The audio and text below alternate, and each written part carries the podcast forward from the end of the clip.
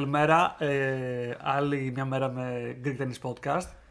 Δεν σα αφήνουμε πλέον ε, μεγάλα διαστήματα από επεισόδιο σε επεισόδιο, έτσι. και εν ώψη Grand Slam ε, είναι αλήθεια το Australian Open, το οποίο ήδη τρέχει. Και για να δείξουμε και το πόσο ε, dedicated είμαστε, ξυπνάμε πρωί-πρωί για να δούμε τα αποτελέσματα και να κάνουμε και το podcast.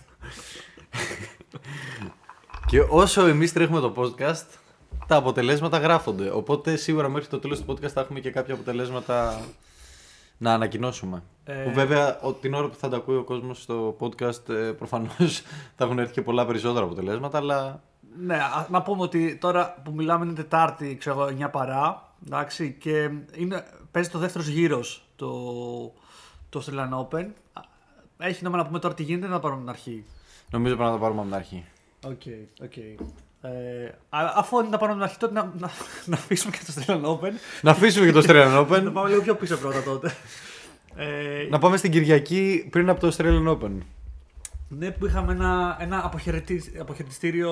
Ένα αποχαιρετιστήριο πάρτι προς τον Νόβακ Τζόκοβιτς ε, ο οποίος ε, ήταν μάλιστα τόσο δυνατό το αποχαιρετιστήριο πάρτι που η Αυστραλία του λέει ότι δεν αντέχουν να σε ξαναδούμε για τρία χρόνια μετά από τόση, τόσο δράμα. Ε, οπότε όντως το επέβαλε ο Υπουργός αυτό που είχε το δικαίωμα να κάνει ε, για την τριετή αναστολή της βίζα του. Ε, Παρ' όλα αυτά ήδη και λέγεται, αλλά και είναι και το λογικό ρε παιδί μου, ότι αυτό έχει γίνει για λόγους εντυπωσιασμού και ότι κατά πάσα πιθανότητα θα ανακληθεί στο επόμενο Australian Open και δεν πρόκειται να του απογορεύσει την είσοδο τότε, δεδομένου και ότι ο κορονοϊός κατά πάσα πιθανότητα μέχρι τότε θα έχει εκλείψει σαν λόγος ας πούμε, ε, πώς το λένε, να- ναι, λόγος ε, ακύρωσης τέλος πάντων πτήσεων και ταξιδιών και...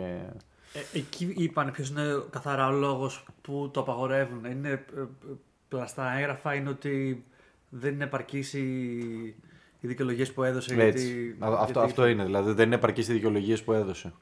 Και απλά αυτό το. Δηλαδή ο, ο Υπουργός όταν βγάζει από μόνος μια τέτοια πράξη ακύρωσης είναι γιατί η συγκεκριμένη βίζα δεν, δεν ανταποκρίνεται στε, δεν, δεν, αντα- δεν ανταποκρίνεται στις προϋποθέσεις που θέλει η συγκεκριμένη βίζα χωρίς να εξηγεί. Ε, δε- δεν είναι δικαστήριο, δεν είναι ότι έχει αιτιολογημένη απόφαση, απλά την αναστέλει. Και έκανε αυτή την προσφυγή ο Τζόκοβιτς κατά της αναστολής της υπουργικής ε, απόφασης και δεν έγινε δεκτή από το δικαστήριο. Το δικαστήριο έκρινε ότι ορθώς η συγκεκριμένη υπουργική απόφαση εξεδόθη. Άρα έχει και βούλα και σφραγίδα δικαστήριου πλέον. Και ο ίδιος έβγαλε μετά μια έτσι, ανακοίνωση, όχι τίποτα τρελό, που είπε δήλωσε απογοητευμένος, αλλά προφανώς θα συνεργαστεί με τις αρχές για να φύγει. Ε, εγώ κρατάω λίγο και, τη- και ε, αν δεις που ρώτησαν τον Σβέρεφ, νομίζω μετά το πρώτο match που έπαιξε, τον ξαναρώτησαν. Ήταν βασικά όλοι τους ρωτάγανε για τον Τζόκοβιτς και ο ίδιος απάντησε, ρε παιδί μου, είπε ψηλό, νομίζω ευθέως ότι ο- ότι αν δεν ήταν ο Τζόκοβιτ, όλο αυτό δεν θα γινόταν. Ε. Και λέει συγκεκριμένα πριν έρθει ο Τζόκοβιτ, υπήρχε μια άλλη κοπέλα που έπαιζε ε, με αντίστοιχες δικαιολογίες. Είχε, είχε έρθει, λέει, όχι έπαιζε, τέλος πάντων, είχε μπει μέσα στη χώρα ε, ταινίστρια. Και με το που ήρθε ο Τζόκοβιτ και έγινε όλο αυτό, τότε θυμήθηκαν ότι είναι, έχει και αυτή μια άλλη και ας τη διώξουμε και αυτή. Που σου λέει ότι ε, εκεί είναι ξεκάθαρο, παιδί μου, ότι απλά λόγω Τζόκοβιτ άρχισε να, να παίρνει φως αυτό, ρε παιδί μου, και να δίνει φόξ ότι ε, είσαι- είσαι, δεν είσαι εμβολιαστή, δεν, δεν μπορείς να μπει στη χώρα. Που σημαίνει ότι ε, έχει να κάνει πάρα πολύ με το πρόσωπο στο οποίο ε, πάει η ποινή. Δηλαδή δεν θα αντιμετώπιζαν όλους με τον ίδιο τρόπο γιατί δεν ε, τους νοιάζει τόσο πολύ, μου φαίνεται, actual ε, το τι μπήκε στη χώρα ένας ένας ανεμβολίαστος, αλλά το Ε, τον προφανές Djokovic- ότι δεν τους νοιάζει. Απλώς, για ένα παράδειγμα. ε, δε- εγώ ξέρεις τι, μ- μόνο διαφωνώ με το ότι λένε αν ήταν ο Νοβάκ Τζόκοβιτ. Δεν έχει να κάνει με τον Νοβάκ Τζόκοβιτ σαν ο Σέρβος νούμερο ένα του κόσμου. Έχει να κάνει με το ότι ενώ που πολλοί λένε ότι υπάρχει μία ας πούμε, σε βάρος του. Δηλαδή ότι ο κόσμος γενικά δεν, δεν τον στηρίζει παρόλο που είναι το νούμερο ένα και ότι υπάρχει πρόβλημα με αυτό. Δηλαδή και ο Ναδάλ να ήταν και ο Φέντερ, να ήταν και ο Τσιπάς, να ήταν γενικά να ήταν ένα πρόσωπο εγνωσμένου κύρους στο τέννη. Που δηλαδή έχει από πίσω του πολύ, πάρα πολλούς followers, πολλοί κόσμος τον παρακολουθεί. Όταν ανεβάζει μια, φω- ε, ένα- μια φωτογραφία και λέει φεύγω για, για Αυστραλία πάνω σε medical exemption, ο- αν το είχε κάνει ο Τσιτσιπάς, θα είχε ακριβώς την ίδια αντίδραση το Αυστραλιανο, η Αυστραλιανή κυβέρνηση. Απλά η ταινίστρια για την οποία αναφερόμαστε δεν ξέρουμε καν ποια είναι. Δηλαδή, είναι, Ναι. είναι αδιάφορο να μπει και μια ανεμβολία στη μέσα, όπως θα ήταν αδιάφορο να μπει ένας ανεμβολίας του τουρίστα που με κάποιο τρόπο βρήκε μια ιατρική εξαίρεση. Αλλά το, το να, ο Τζόκοβιτς να το χτυπάει και στη μούρη των αρχών, ότι κοίτα να δεις είμαι ανεμβολίαστο και πάω με medical exemption. Ε, ναι, ρε φίλε, εκεί πέρα η Αυστραλία πρέπει να αντιδράσει για να δείξει προς το δικό της κόσμο ότι οι ανεμβολίαστοι δεν μπαίνουν. Ακόμα και αν μπαίνουν κάποιοι χωρίς να το μαθαίνετε, ε, εκεί που το ξέρετε και κάνει μπαμ και ξεκινάει μια, μια πολιτική συζήτηση Ναι. γύρω από το θέμα, ε, πρέπει να περάσουν μια γραμμή. Και η γραμμή αυτή πρέπει να είναι σκληρή. ΟΚ, ε, εγώ το δέχομαι αυτό, αλλά το άλλο που ε, είπα νομίζω και από την πλευρά του Τζόκοβιτς είναι ότι από την πρώτη μέρα ε, είχαν πάρει την απόφαση. Οπότε είναι λίγο τραγικό που τον ε, ταλαιπωρούσαν μια εβδομάδα, ξέρω εγώ, 10 μέρες πόσο ήταν, ε, χωρίς λόγο στην ουσία. Καλά, δεν ήταν χωρίς λόγο, ήταν ακόμα χειρότερο. Το έχουμε πει για την προηγούμενη φορά. Τα, τα, συνα- α- αυτά στην Ελλάδα, ειλικρινά, από την εμπειρία μου, ε, στο όλο κομμάτι αυτό των ε, υπουργικών αποφάσεων και, των, ε, και, στη, και στο ποινικό κομμάτι, δηλαδή όταν γίνεται μια δίωξη, όταν γίνεται μια. όταν σε ζητάνε να καταθέσεις κάπου, πάντοτε το κάνουν με τρόπο που θα σου δημιουργήσει πρόβλημα. Δηλαδή, το ότι πάνε και το κάνουν Παρασκευή απόγευμα ελπίζοντας ότι δεν θα μπορέσει να προσδιοριστεί το δικαστήριο. Σκέψου ότι έτσι όπως το κάνουν Παρασκευή απόγευμα, ενώ είχαν όλες αυτές τις μέρες να το κάνουν, το κάνουν για να μην προλάβει να, να ορίσει δικάσιμο. Σωστά, σωστά. Δεν ξέρω πώς το καλό του κατάφεραν οι δικηγόροι και ορίσανε την Κυριακή δικάσιμο. Στην Ελλάδα δεν γινόταν ποτέ αυτό. Έχουμε πει με επίσπευση, με επίσπευση διαδικασία σε πρόεδρο, το πολύ πολύ να πρέπει στο πενθήμερο, άντε δεκαήμερο. Ε, δεκαήμερο, άντε πενθήμερο. Αλλά το να, να δικάζουν Κυριακή δικαστήριο, αυτό δεν ξέρω πώς το καταφέρανε. Κανονικά πάντως, υπό ΚΣ αυτά δεν γίνονται. Λογικά θα δίκαζε Δευτέρα. Δευτέρα όμως είχε μάτς. Είχε μάτσα ακριβώς. Άρα ήξερε εξ αρχής ότι είναι χαμένο το Ναι. παιχνίδι. Ναι. Ε, γι' αυτό το κάνανε. απ- Ε, γι' αυτό το κάνει ο Υπουργός και πραγματικά είναι πολύ δόλια κίνηση. Όντως. Τώρα, ό,τι έγινε, έγινε. Ε, το καινούργιο που μάθαμε μετά είναι ότι ε, και στη Γαλλία ε, περάσανε νόμο που ή θα περάσουν που λέει ότι πάλι ούτε εκεί μπορούν να μπουν ε, μη εμβολιασμένοι και. Ο Μακρόν το είχε δηλώσει ήδη πριν, πριν, όταν ξεκίνησε το πρόβλημα στο Australian Open, που ακόμα δεν ξέραμε τι θα συμβεί. Ήδη ο Μακρόν έβγαινε και έλεγε ότι εγώ ανεβολ, ε, ανεβολίαστος εδώ πέρα δεν θα περάσει. Το έλεγε. Ναι. Αυτό είναι αλήθεια. Δηλαδή την έχει πάρει. Και το θέμα για το Ρολάν Καρό. Πιστεύεις ότι θα έχει θέμα. Ναι, ναι, δηλαδή; θα έχει θέμα, θα έχει θέμα. Είναι ξεκάθαρο. δηλαδή, ο, ο, ο Μακρόν πιστεύω το πέρναγε ξεκάθαρα σαν μήνυμα. Γιατί το, το έκανε αυτή τη δήλωση όταν ήταν στα, στα hype το θέμα Τζόκοβιτ. Ε, Και τι θα γίνει. Εν τω μεταξύ, και πριν βγει αυτό, λέγανε και για το US Open. ότι Θα έχει θέμα όταν έρθει το US Open. Εκεί πέρα είναι πολύ αυστηρή στην Αμερική. Αλλά Εντάξει, δεν μέχρι το θα- US Open εσύ θα έχει, θα έχει χαλαρώσει η κατάσταση πιστεύω. Δεν ξέρω, φίλε, φαντάζομαι να, να παίζει μόνο ένα, να παίξει μόνο το, το Wimbledon. ε, Μόνο το φεύγει. Wimbledon. Εντάξει, εκεί είναι για όλα έχουν το. Είναι και όλο. Οι Άγγλοι ισχύει, έχουν το herd immunity. Δε. ε, λοιπόν, πάντως, ε, για να κλείσουμε το θέμα Τζόκοβιτ, θεωρώ ότι ήταν και τεράστιο λάθος από πλευράς κυβέρνησης να μην τον διώξει κατευθείαν αφού ήξεραν ότι θα βγάλει την υπουργική απόφαση. Γιατί πρόλαβε ενδιάμεσα να βγει τον ντρό. Και τον ντρό έτσι όπως βγήκε και αφού τελικά ο Τζόκοβιτς έφυγε και μπήκε στη θέση του σαν ε, lucky loser ε, μ, ε, μπήκε σαν lucky loser ε, να παίξει με τον Μιομίρ και Εκμάνοβιτς ο Σαλβατόρε Καρούσο, ο Ιταλός. Ε, άλλαξε τελείως τον ντρο δημιούργησε μια ανισόρροπη κατάσταση στην οποία κερδισμένος κατά βάση θα βγει ο Μπερετίνη ο οποίος θα συναντούσε στους ε, 8 τον Τζόκοβιτς ενώ τώρα στους 8 θα συναντήσει στην, στην καλύτερη περίπτωση το συνταρισμένος 16 είναι ο Γκαρίν ο οποίος δεν είναι και καλός καθόλου στο hardcore οπότε Να. Μήπως να πούμε Μονφής ή Σονέγκο. Δηλαδή, μιλάμε τώρα ο Μπερετίνης στους 8 ενός Grand Slam θα αντιμετωπίσει κάποιον ο οποίος δεν είναι καν στους πρώτους 8 που. Ξέρεις, τα, τα draws στα Grand Slam βγαίνουν έτσι, ότι- ώστε στους 8, αν οι συνταρισμένοι κερδίσουν τους κατώτερούς τους, να είναι οι πρώτοι 8 στους 8. Σωστά. σωστά. Δηλαδή έτσι, Ναι, έτσι ναι. σπάνε τα quarters. Δεν, δεν μπορεί να γίνει αλλιώς. Οι κληρώσεις έχουν κάποια συγκεκριμένα παράθυρα που αυτά θα τα πούμε κάποια φορά. Θα έχει ενδιαφέρον να τα πούμε, να ξέρει ο κόσμος πώς γίνονται οι κληρωσει Ε, οπότε εδώ πέρα υπάρχουν, υπάρχει μια απίστευτη ανισορροπία. Ε, αυτή η ανισορροπία δημιουργεί σε όλους τους ακροατές μας και σε εμάς την ανάγκη να πάμε να βάλουμε λεφτά στον Περετίνη ότι θα φτάσει στους 4. γιατί απλούστατα είναι αδικία. Βέβαια είμαι σίγουρος ότι οι στοιχηματικές θα το έχουν δει αυτό το θέμα. Αλλά π- πέρα από τις στοιχηματικές, είναι μεγάλη αδικία για όλους τους άλλους ε, μεγάλους contenders. Σβέρευ, Μέτβεντεφ, Τσιτσιπά, Ρα- Ναδάλ. Διότι όλοι αυτοί θα δυσκολευτούν, θα παίξουν μεταξύ τους για να φτάσουν στους 4 και να πάρουν τους αντίστοιχους πόντους που είναι τεράστια η διαφορά πόντων έτσι από, ε, η- από, οχ- από quarter finals σε semi finals. Δηλαδή πλα- στους quarter finals μέχρι 360 πόντους και στο semi finals 720. Μιλάμε δηλαδή είναι 360 πόντι. Εδώ πας και κερδίζεις ένα 250 ας πούμε. Και λες εγώ κέρδισε Ε. το τουρνουά και είναι τίποτα. Ε, ισχύει αυτό. Και διαφορά χρημάτων είναι γι' αυτό ένα σημαντικό μέγεθος για τους ταινίστες, γιατί είναι σχεδόν άλλα 400 χιλιάρικα, ας πούμε. 350 χιλιάρικα. Ε, από quarter σε Ναι. semis, ε, ναι. Δηλαδή, γενικά ρε παιδί μου, δημιούργησε μια τρελή ανισορροπία που δεν υπήρχε κανένας λόγος. Αν λέγανε εξ αρχής δεν έχει τον Τζόκοβιτ, νούμερο 1 θα μπαινε ο Μέτβεντεφ, νούμερο 2 θα μπαινε ο Σβέρεφ και μετά θα πήγαιναν Τσιτσιπά, Ρούμπλεφ, ναι. Ναδάλ ναι. και όλοι. Και αυτό θα ήταν και το λογικό. Ε, και ε, τώρα επειδή είπες και αν έχεις πάρει κανένα 250 τέτοιο, να πάμε λίγο και στον ε, κοκκινάκι. Ε, κάπως θα βρίσκεις τρόπο να πας. Που. Που κοίταξε να πούμε. Στον προφανώς- αδερφό σου από άλλη μητέρα. ο οποίος- Είσαι αδερφός ρε κοκκινάκι. Brother from another mother. Σε θυμάμαι τι έχεις περάσει από μικρός για να Που αράσαμε με τον κύριο όλοι μαζί. λέει. Τσανάσι. Ο, ο Κύριος το έλεγε. Έλεγε- τώρα, τώρα στο on court ε, interview λέει. ε, του λένε α, Θανάσης και τέτοια λέει I, I love him so much. Ναι, ναι, και λέει θα παίξουμε και Αλλά- μαζί.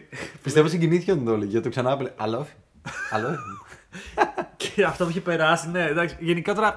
Κρίμα που το. Εγώ ήθελα να δω τον double που με κύριο και, και Θανάση. Εντάξει, θα το δούμε σε επανάληψη. Ούτως ή άλλως το, το κέφι τους θέλω να δούμε. Ναι, αυτό ακριβώς δεν θέλω να το δω πώς παίζουν. Ξέρεις τα high five και μαλακίες τους. Ε, αλλά τι ήθελα. Ναι, κατάφερε και πήρε το πρώτο του τουρνουά. Ε, ε, γενικότερα, όχι 250. Πρώτος το- τίτλος, πρώτος πρώτος τίτλος, Που γενικότερα ήταν μεγάλο επιδεύμα για τον ίδιο. γιατί, ε, Το έχουμε πει πολλές φορές ότι έχει περάσει πάρα πολύ δύσκολα.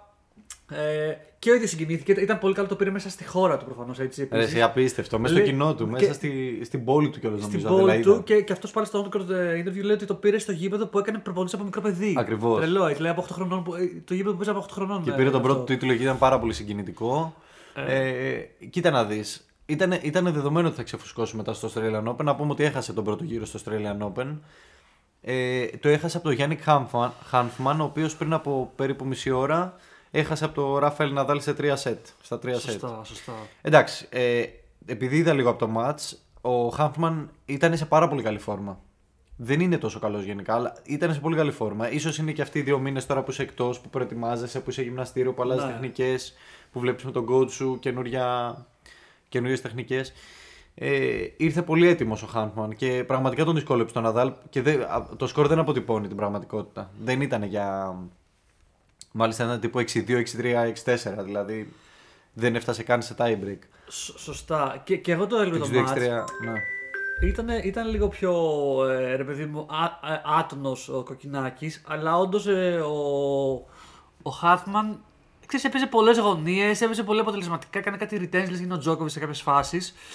Ε, το, το εντυπωσιακό ήταν πόσο, πόσο το, το κοινό ήταν ε, σαν hooligans έτσι, στο, στο match με το Δεν υπάρχει, με ρε το φίλε, Κοκκινάκη. δεν υπάρχει. Ήταν λες, ένα- εν τω μεταξύ, δεν ήταν Έλληνες που ήρθαν στην Ελλάδα, ξέρω, να- ήταν Ελληνοαστραλοί και οι κανονικοί Αυστραλοί που λέγανε κάτι γιόλα Να το συνθήματα. έτσι. πούμε έτσι, ότι ε, του λέγανε συνθήματα στα ελληνικά. Ναι, ναι, ναι, όχι κάποια στα αγγλικά. Κάποια στα ελληνικά, αγγλικά, what the fuck. Ένα μεγάλο κομμάτι φώναζε στα ελληνικά, δηλαδή ήταν συγκινητικό για μας να το βλέπουμε. Ρε φίλε. Κρατούσαν πάρα πολύ ελληνικές σημαίες και, και στα ελληνικά hooligans τελείως. Ήταν hooligans, αλλά, αλλά με, με τον αστείο το τρόπο. Όχι ότι είναι Τύπου hooligans για πάνω- σένα μόνο Ναι, μόνο ναι, ναι, και ναι. για σένα μόνο ζω.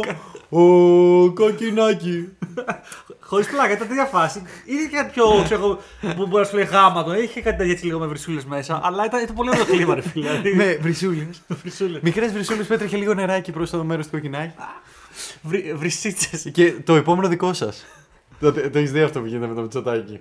Ποιο. Που ότι- φτιάχνουν ένα ποιηματάκι και σου λέει. Α, στο τέλος, ναι, Και που τώρα λέει. τέτοιας γιατί λες. Ε, είχε λίγο βρυσάκι. Α, α, Για σένα μυτσοτάκι. κοκκινάκι. Δικό σας. Δεν λέμε το παρακάτω γιατί θα μας κλείσει το podcast, έτσι. Το... Έτσι θα μας το κλείσει, είναι θα μας το γνωστή. κλείσει. Ε, Ζούμε τώρα παπαδοπουλικές στιγμές. Βέβαια, τουλάχιστον τώρα ε, έχουν σπάσει μισάκαρ, δεν ξέρω, ή τα έχουν ξαναβρει. Οπότε δεν έχουμε εκεί πέρα κανένα. Οχ, Δεν ξέρω, δεν ξέρω. οχ. Δεν ξέρω. Κρατάμε αποστάσεις και με αυτό. Ε, να κρατήσουμε αποστάσεις, αλλά ίσως θα πρέπει να καλέσουμε εδώ τον ε, νεαρό Μητσοτάκη για να μας πει κυρίως για το War Games. εκεί Α, πέρα ναι, ναι, ναι. παίζει- Θεούλη, θεούλη. Θεός, Θεός, Αυτό θα ήταν εγώ της εκεί, καλό. εκεί του δίνω respect. Ναι, του δίνω respect. Ήταν λίγο ξέρεις, στα χέρια του. Ναι, ήταν, ήταν αναρτησάρα.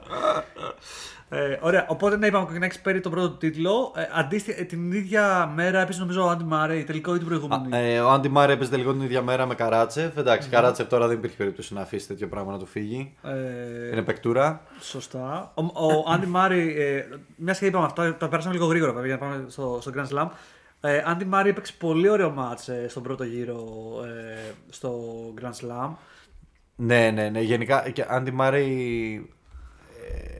Ε, και- όχι μόνο. Νομίζω έπαιξε και δεύτερο, ε. Δεν νομίζω έχει παίξει δεύτερο ακόμα. Για να βρούμε τον Άντι Μάρι στα, στα draws μας. Am I wrong? Am I wrong? Πού είναι Α, ο... όχι, όχι, δεν είναι. Ναι, μετά Ροντάνελ παίζει. Μπράβο, με Νικολά Μπασιλασβίλη έπαιζε, που- που τον νίκησε εντωμεταξύ στο 250 που έφτασε τώρα που πάμε στον τελικό με τον Καράτσεβ.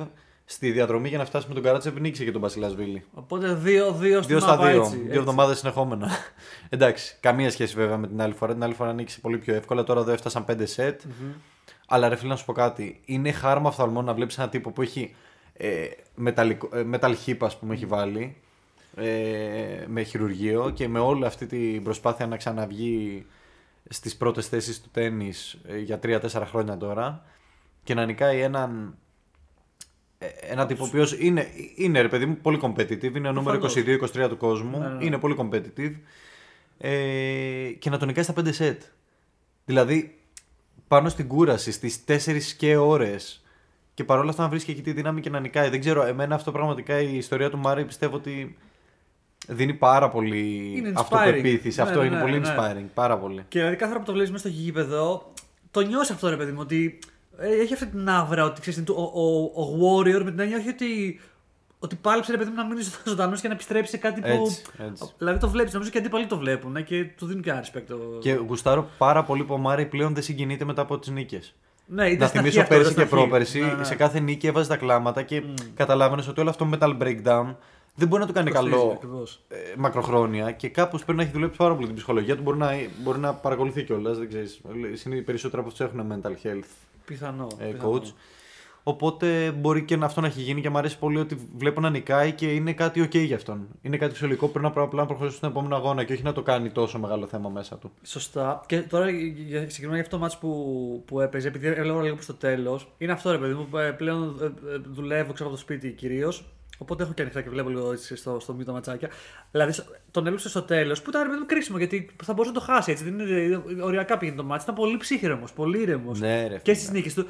Αλλά μετά, αφού τελείωσε το παιχνίδι, πήγε στον πάγκο, ξαναγυρνάει και έκανε. «Α!» Δηλαδή ξέρεις, το, το, το βγάλε μετά. Το- το έκανε μετά. Αφού Εντάξει, τελείωσε. αλλά Ο δηλαδή, Μάρε είναι φάτσα, είναι φάτσα. κράτησε δηλαδή την ψυχραιμία του.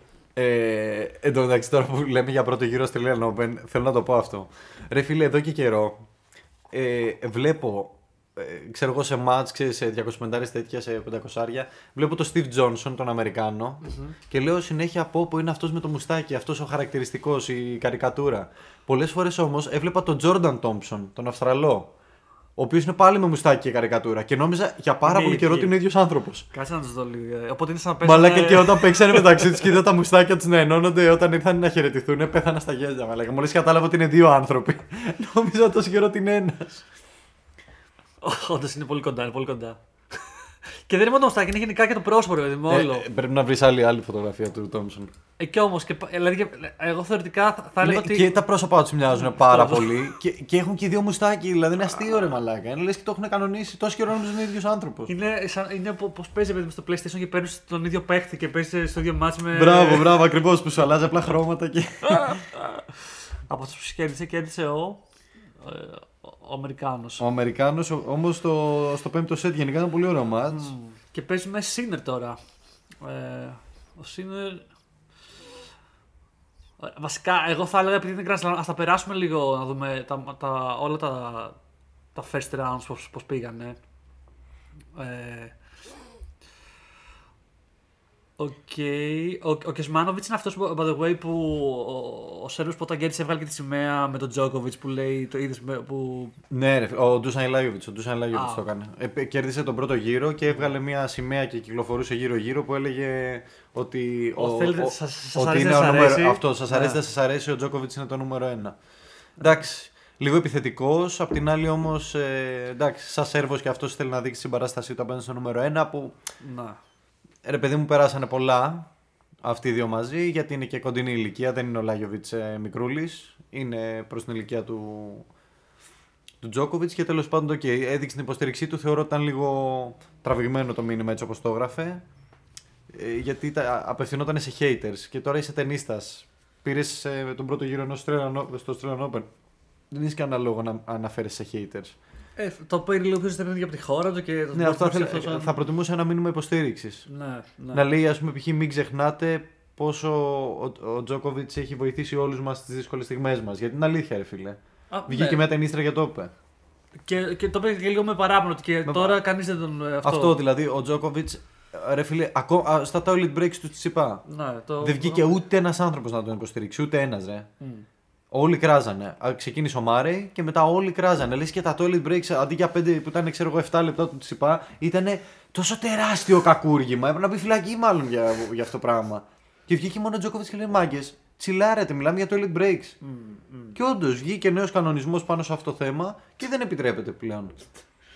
Ότι τώρα δεν επιτρέπεται. Αλλά δεν έχω δει κανένα ρε φίλε να κάνει επίθεση, ξέρω εγώ, συνολική στον Ναδάλ γιατί κάνει 25 δευτερόλεπτα κάθε φορά να κάνει Το, σερβίς. το ίδιο πράγμα είναι στην ουσία. Το ίδιο πράγμα. Ναι, που, γιατί και εκεί, Αφριστικά είναι πολύ και, περισσότερο και να εκεί ο ξέρεις. Ναδάλ θα σου πει, Όπα, 25 δευτερόλεπτα δεν έχω. Ακριβώς, αυτό σου πει. Ε, αλλά τα παίρνεις κάθε φορά, ρε φίλε. Μμ.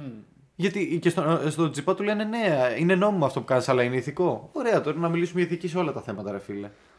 Δηλαδή, ο Τζόκοβιτς πολλές φορές έχει αποδείξει ότι δεν έχει καμία ανάγκη. Ο, ε, γιατί ο, ο Ουγγαρός, ο, ο Μάρτον Φούξοβιτς, μία φορά τον είχε πάρει μαζί του με το Learjet, με το δικό του jet ο, Ο ο Τζόκοβιτς. Τζόκοβιτς, για να μην χάσει ένα σλάμ επειδή δεν μπορούσε να πάει με αεροπλάνο. Σκέψου, ναι. Και βγήκε τώρα και έλεγε: Ξέρω εγώ, όχι είναι λάθος που έχουμε εδώ τον Τζόκοβιτς και καλά έκανε και τον κάνει report. Σκληρός.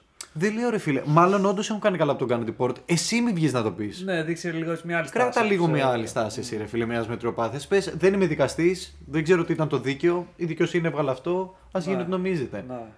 Δηλαδή, οκ, ρε φίλε.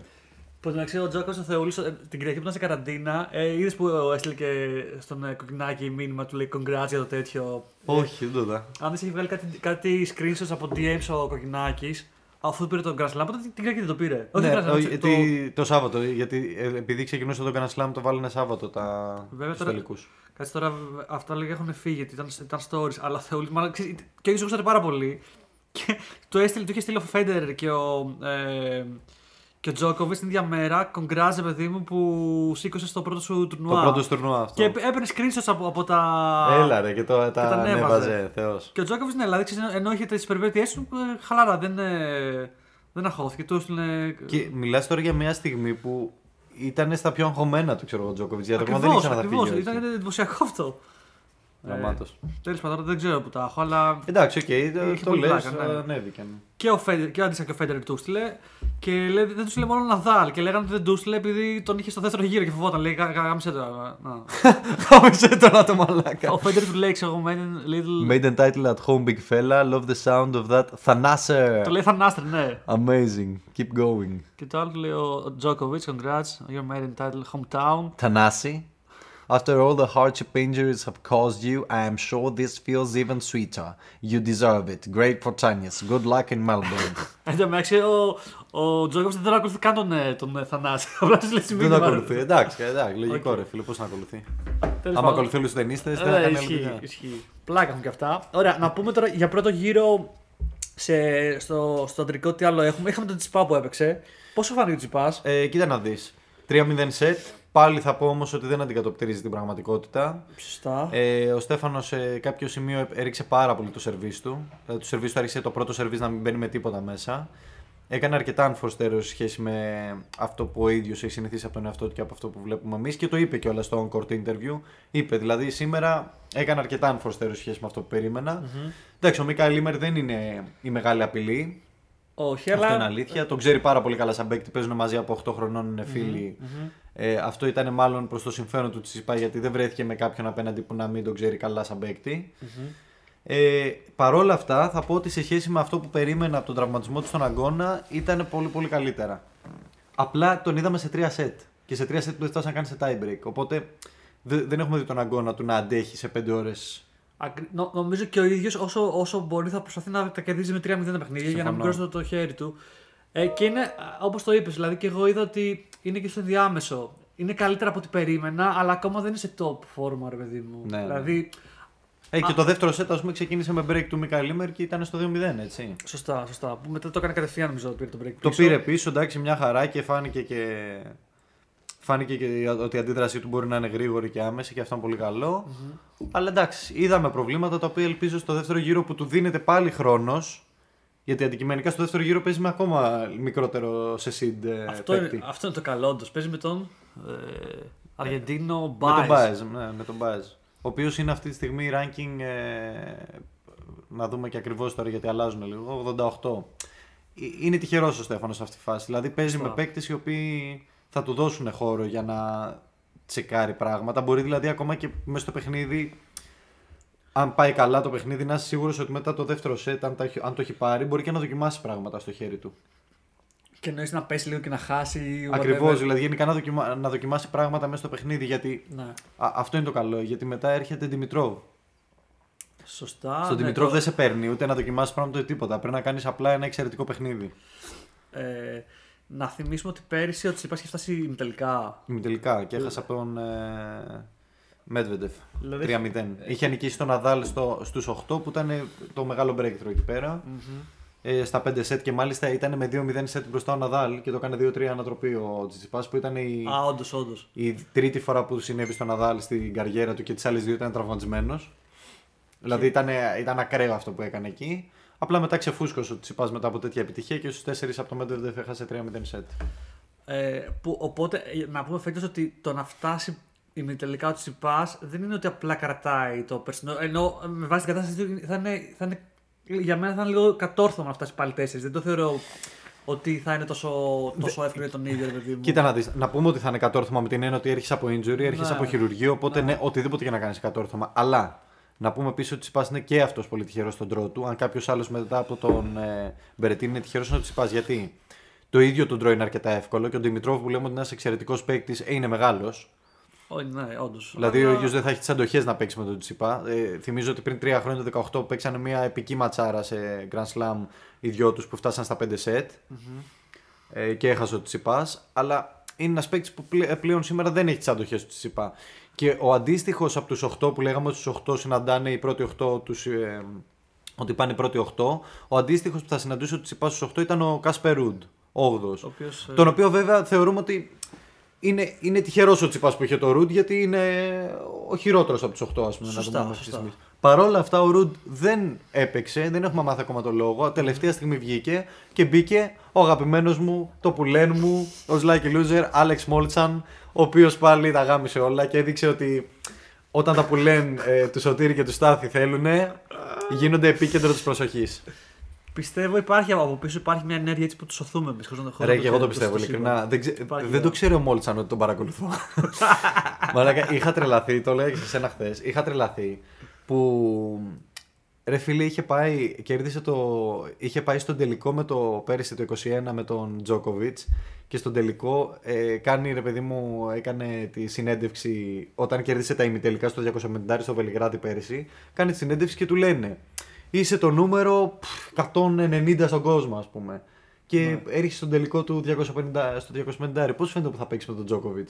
Και γυρνάει και λέει ο Θεούλης, μαλά, γιατί ο τύπος παίζει να είναι ITF, Challenger, δεν έχει ιδέα. Και είναι πολύ chill τύπος και λέει.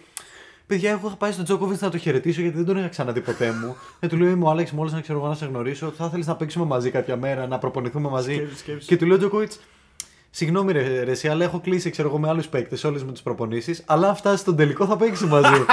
και λέει: Μαλάκα, έφτασα και θα το παίξω. και του λέει: Ξέρω εγώ τι θα κάνεις μετά. Και λέει: Ε, τι θα κάνω, θα πάω πίσω με την κοπέλα μου, ε, θα πιούμε κοκακόλα, θα δούμε Netflix. Τσίλε. Ήταν, σου λέω τελείως τυπάκι, ρε παιδί μου. Γαμάτος, γαμάτος. Τον πήγα full και τώρα λοιπόν να πούμε και τι έγινε γιατί τα λέω όλα αυτά. Για όσους δεν το έχουν δει, που δεν θα το έχει δει πολλοί κόσμος. Γιατί δεν ήταν ένα match που πας να το παρακολουθήσεις χωρίς λόγο, δεν, δεν τους ξέρουν οι περισσότεροι. Έπαιζε ο Άλεξ Μόλτσαν με το Ρόμαν Σάφιουλιν. Να θυμίσουμε ότι ο Ρόμαν Σάφιουλιν ε, είναι. Ε, ε, ο Σάφιουλιν είναι αυτός που. Ο Άλεξ Μόλτσαν, συγγνώμη, δεν μπήκε σαν και loser. Ήταν ήδη στον drop, θα έπαιζε με το Ρουντ. Ο Σάφιουλιν μπήκε σαν και loser. Ε, Ο οποίος όμως στο ATP Cup, ο Σάφιουλιν, έκανε breakthrough. Ωραία, πριν προχωρήσετε, α- απλά να πω ότι πόσο γαμάτο να μπεις σε lucky loser είναι σαν κερδίσεις το jackpot. Γιατί είναι, Είναι τρελό. είναι 100 χιλιάρικα να, να, να φύγεις από το. Ακριβώ, από το first round, ακριβώς. έτσι. Είναι τρελό, ε. Είναι, είναι Joker. Πες, πες. Ε, ο Σάφιουλιν Και, ε, στο ATP Cup έκανε ένα τρελό breakthrough. Τον είδαμε όλοι. Κέρδισε σε single matches παίκτες του top 20. Ε, έδειξε τέλος πάντων τρελό resilience, τρελές τεχνικές. Αλλά επειδή ακριβώς κουράστηκε και εντάξει, okay, όλο αυτό φάνηκε στα, στα quarter final, στα, στα qualifiers. Στον τρίτο γύρο έχασε. Αλλά σε άλλα και loser μπήκε να παίξει με Μολτσάν. Θέλω να πω όμως είναι πολύ επικίνδυνος παίκτης αυτή τη στιγμή. Είναι σε τρελή φόρμα ο Σάφιουλιν. Και κλήθηκε ο Μολτσάν, ο οποίος είναι ο παίκτης που τώρα πάει να ανέβει, να σταματήσει έναν άνθρωπο σε hot form. Φτάνει λοιπόν, κερδίζει από τα τρία πρώτα σετ τα δύο και είναι στο τέταρτο σετ. 5-4 μπροστά ο Μολτσάν και σερβίρει για το match γιατί έχει κάνει και break. Και εκεί που σερβίρει για το match παθαίνει κράμπος στο αριστερό του πόδι. Και επειδή άλλαξαν τώρα ε, οι κανονισμοί τόσο για τα toilet breaks που μπορείς να πάρεις μέχρι 3 λεπτά μόνο μετά το set. Και, η ιατρική, και άλλα- άλλαξε παράλληλα και το κομμάτι των γιατρών γιατί παίρναν όλοι πάρα πολλούς φυσικοθεραπευτές ενδιάμεσα και σπάγανε το ρυθμό του αγώνα. Οπότε λέει και φυσικοθεραπευτή μπορεί να πάρεις μόνο μετά το set. Άρα ο Μόλτσαν παθαίνοντας εκεί την κράμπα δεν μπορεί να πάρει φυσικοθεραπευτή, να του κάνει λίγο τις μαλάξεις, τις γνωστές, να του βάλει κάτι, να πάρει ένα παυσίπονο, κάποια πράγματα να κάνει. Και αναγκαστικά παίζει με κράμπα. Χάνει προφανώς το service του, το service game εκεί δεν μπορούσε να παίξει, δηλαδή ε, κούτσενε. Ναι. Ε, και είναι έτοιμος να, δηλαδή, να πάρει το μάτς ρε φίλε και παθαίνει κράμπα. Δεν έχει ξαναγίνει αυτό το πράγμα. Και ρε φίλε, δεν ξέρουμε πόση, δυνα, πόση δύναμη ψυχής έχει αυτό το παλικάρι. Χάνει το set, πάει 5-5. Του κάνει ο άλλο 6-5 και έρχεται το δικό του σερβίς, το παίρνει, πάει 6-6 με πάρα πολύ δυσκολία. Στο tie break κάνει μια, ένα διάλειμμα από τον πόνο, φτάνει στο 5-1. Μετά ξανασκάει φούλο πόνος, πέφτει κάτω, ε, σοριάζεται, δεν μπορεί να κάνει σερβίς, δεν μπορεί να παίξει άμυνα. Δεν ξέρω πώς τα καταφέρνει και το κερδίζει ρε φίλο 8-6. Ε, θεός, θεός. Ε, πραγματικά, όποιος δεν το έχει δει, να μπείτε να το δείτε. Είναι, είναι σχεδόν συγκινητικό, ρε παιδί μου. Και ο, ο κόσμος προφανώς από πίσω στηρίζει άπειρα. Γιατί ξέραν όλοι ότι μόλις άλλαξε ο κανόνας και δεν μπορείς να πάρεις φυσικοθεραπευτή. Ναι. Και ίσως φάνηκε εδώ πέρα και λίγο το παράλογο του συγκεκριμένου κανονισμού για την ιατρική εξαίρεση. Για, την, για, την, ε, για το να μπορείς να καλέσεις φύζιο. Ε, που εκεί να, να θυμίσω ότι έχει κάνει και πολύ abuse ο Τζόκοβιτς με εμφύς, δηλαδή που έπαιρνε Έχει συνέχεια κάνει. για μασαζάκια, για τέτοια. Έτσι. που τον ξάπλωνε κάτω, ξέρω κάτσε και λίγο. Ναι, όχι, είπαμε ρε παιδί, μου, να μην είναι αυτό, αλλά ρε, εσύ δεν μπορείς να βλέπεις έναν άνθρωπο να κουτσένει. Δηλαδή είναι παρακτικό. Το βλέπεις να κουτσένει και πρέπει να χάσει το σετ. Ναι, δεν βγάζει πολύ νόημα αυτό. Δηλαδή δεν υπάρχει κάποιο άλλο παιχνίδι που να πεις ότι. Δηλαδή, ξέρεις, στο ποδόσφαιρο στον μπάσκετ, άμα πάθει κάποιος κάτι, δεν λες, Α, θα περιμένει να Αυτό. τελειώσει ξέρω, εγώ το δεκάλεπτο. Ε, Είναι παράλογο, ρε. δηλαδή, του ζητάς και δεν μπορεί να παραιτηθεί. Γιατί αν παραιτηθεί, παραιτείται από το μάτσο ή από το Αυτό, σετ. ναι, θα είναι. Άρα πρέπει να παίζει με, τη... με, με οτιδήποτε πρόβλημα έχει δημιουργηθεί μέχρι να τελειώσει το σετ. Ε, συγγνώμη, αυτό είναι τελείως παράλογο. Δηλαδή πρέπει να βρεθεί κάποια ενδιάμεση λύση. Και φάνηκε πολύ με τον Μόλτσαν Και- ότι δεν, δεν έχει λογική αυτό το Και πράγμα. δεν είναι παράλογο μόνο ο- το ότι ρε παιδί μου, okay, μπορεί να χάσει, μπορεί να επιβαρύνει και τον τραυματισμό του αυτό. Γιατί Ακριβώς. ο άλλος δεν, δεν, δεν σταματάει. Δηλαδή δεν, δεν, θα- δεν θέλω να χάσει το match και μπορεί να παίζει με σοβαρό τραυματισμό που να το κάνει και ακόμα χειρότερο. Οπότε είναι λίγο παράλογο το, ο κανόνα. Εντάξει, σε αυτήν την περίπτωση ήταν- ήταν απλά μια κράμπα. ρε. Δεν, θα- δεν θα πάθει κάτι πιο σοβαρό. Αλλά σε άλλη περίπτωση μπορεί να είναι μια θλάση. Ξέρεις, όσο παίζεις με θλάση, το, το χειροτερεύεις. Ή ξέρω, μπορεί να είναι ένα γύρισμα ποδιού που Ναι, εκείνη την ναι. ώρα επειδή είναι ζεστό δεν πονάει πολύ και λες: OK, ας παίξω τώρα. Σωστά. Αλλά όταν είναι γυρισμένο το πόδι και συνεχίζεις και το πατάς με δύναμη, του κάνεις τεράστια ζημιά. Σωστά. Ε, Ξέρεις και να λέμε τρέλες. Ή μπορεί να είναι ένας βγαλμένος ώμος και να παίζεις με, με το βγαλμένο ώμο και να πηγαίνει πέρα εδώ. Να έχεις πάσει χιαστός και να παίζει. Πατούμε την, την, την Κυριακή στο. Παίζαμε, έπαι- παίζαμε τέννη στο ξ- κατέβει ξυλόκαστρο και παίζαμε τρει. Ένα ήμουν εγώ, ε, VS2, ξέρω ήταν δύο απέναντι. Και ένας έπαιζε χωρίς χιαστό. Κάπως το μαλάκα. λένε από το γαλλικό. Κάπως Κάπως νομίζω ναι, ή αμερικάνικο. Και έπαιζε χωρίς χιαστό ένας. Θεός. Χωρίς χιαστό. Τον και- έχει στο χέρι. Ότι είχε κομμένο χιαστό, αλλά δεν είχε κάνει χείριση, παιδί μου. Και, και το πόδι μπαίνω έβγαινε. απλά δεν, δεν έτρεχε πολύ.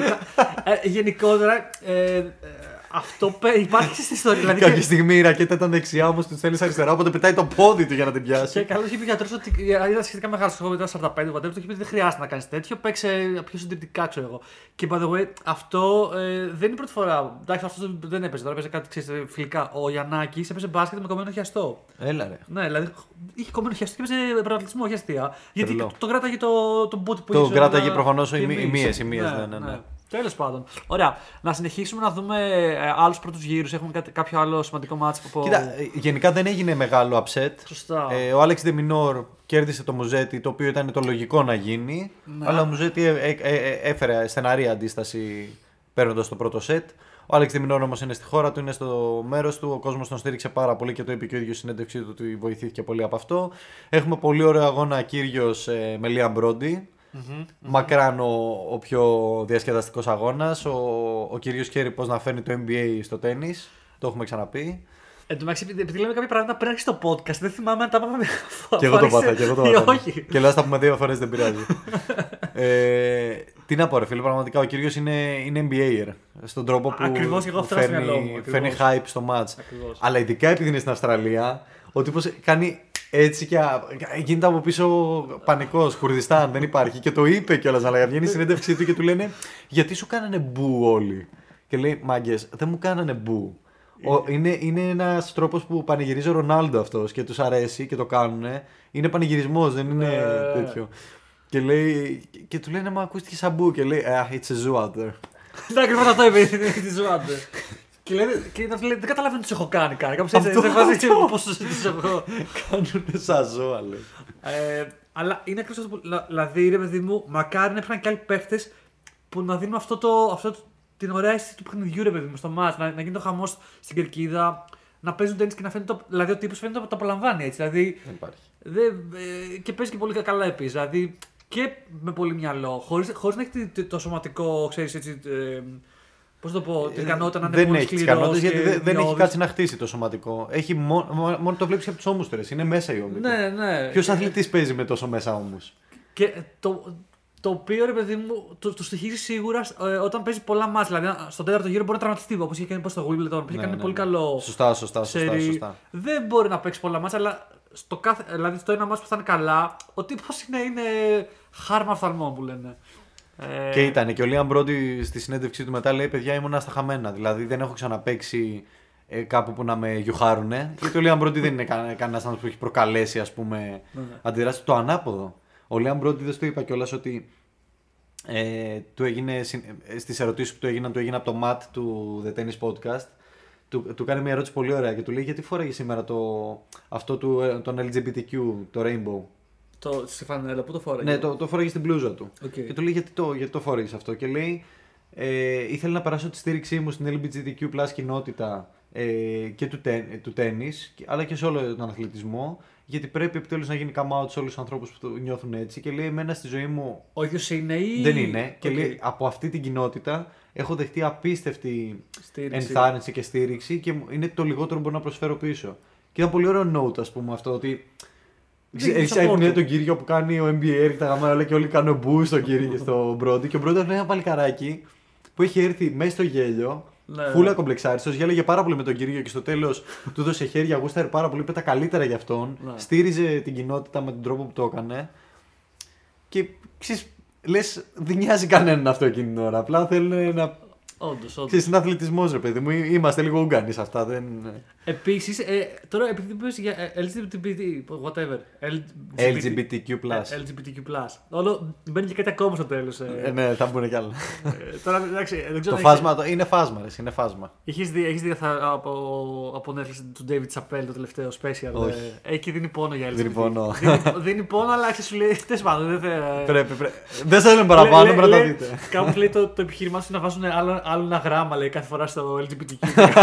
Κάθε χρόνο ένα γράμμα. By the way, αυτό θέλω να πω ότι είναι. ε, Υπάρχει κάποιος, ε, ξέρω εγώ, από του από τους top 100 που να έχει δηλώσει ότι είναι ομοφυλόφιλο. Όχι, δεν υπάρχει αυτή τη στιγμή κάποιος. Εντυπωσιακό. Μα, μα Που δεν, μπορεί, ίσως- δεν μπορεί να μην υπάρχει πρώτα απ' όλα, Ρε, εσύ να έτσι. σου πω κάτι, τον ρωτήσαν τον Μπρόντι και του λένε υπάρχει αυτή τη στιγμή κάποιος ταινίστα που γνωρίζει που είναι. Ναι. Και λέει ε, δεν υπάρχει κάποιος που να γνωρίζω και να είναι. Δεν τον πίστεψα στην, απα- στην απάντησή του. Ναι. Πιστεύω ότι είναι, αλλά σου λέει δεν θα κάνω εγώ το καμάτι για σένα. Ναι. Γιατί στην τελική είναι και τελείως λάθος ψυχολογικά να κάνω εγώ καμάτι για σένα. Να πω ναι, ο Σωτήρης είναι. Ναι, δεν βγάζει νόημα. Αλλά Ναι, θε- τε- θεωρητικά θα μπορούσε να πει τι είναι και χωρίς να πει ποιος είναι, ρε παιδί μου. Θα Ε, μπορούσε να όχι, πει- ρε, εσύ, γιατί εκεί ξεκινάει ένα controversy. Α, να Α. ψάξουμε ποιος Α, είναι, παιδιά. Ο Μπρόντι είπε ισχύει, ποιος ναι. είναι. Για- Και θα γίνει πάλι κυνήγι μαγισσών, ας πούμε. Να βρούμε ποιος είναι ο γκέι, να το...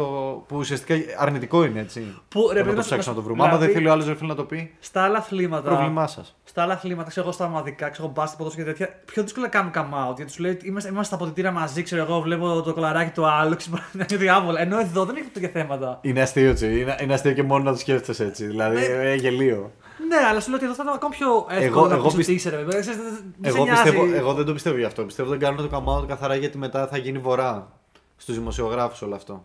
Πιθανό και Δηλαδή αυτό. θα, του- ε, που, ε, γενικά θα πάρουν πάρα πολύ δημοσιότητα τα άτομα που θα το πούνε, αλλά δεν, δεν τη θέλουν αυτή τη δημοσιότητα πάνω στα, στα, στα πρόσωπά τους. Είναι σίγουρο ότι υπάρχουν πάρα πολλοί άνθρωποι και είναι κρίμα. Ναι, ναι. Είναι κρίμα που δεν είναι άνετοι με αυτό. Από την άλλη, ρε, εσύ, για ποιο λόγο να κάνουν come out σε σένα και σε μένα και σε κάθε. Θα σου Δηλαδή, πει, ναι, μας η χρωστάει ζωή- να μας όχι. πιτκάζει το κρεβάτι του. Όχι, Οπότε, όχι, ναι.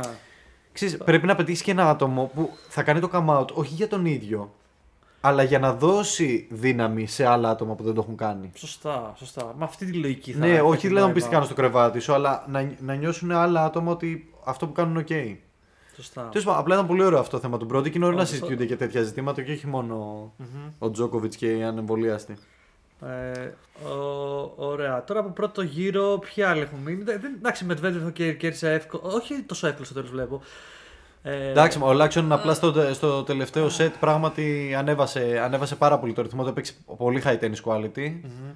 Ε, ο Medvedev όμως. Ε, δηλαδή, κανένας από τους George δεν είχε break point στο τελευταίο set. Ωραία, και να πούμε ότι στον επόμενο γύρο, δυστυχώς για τον Medvedev, Ισχύει. ευτυχώς για εμάς γιατί θα είναι πολύ γαμάτο ματσάκι, ε, σαν τον κύριο.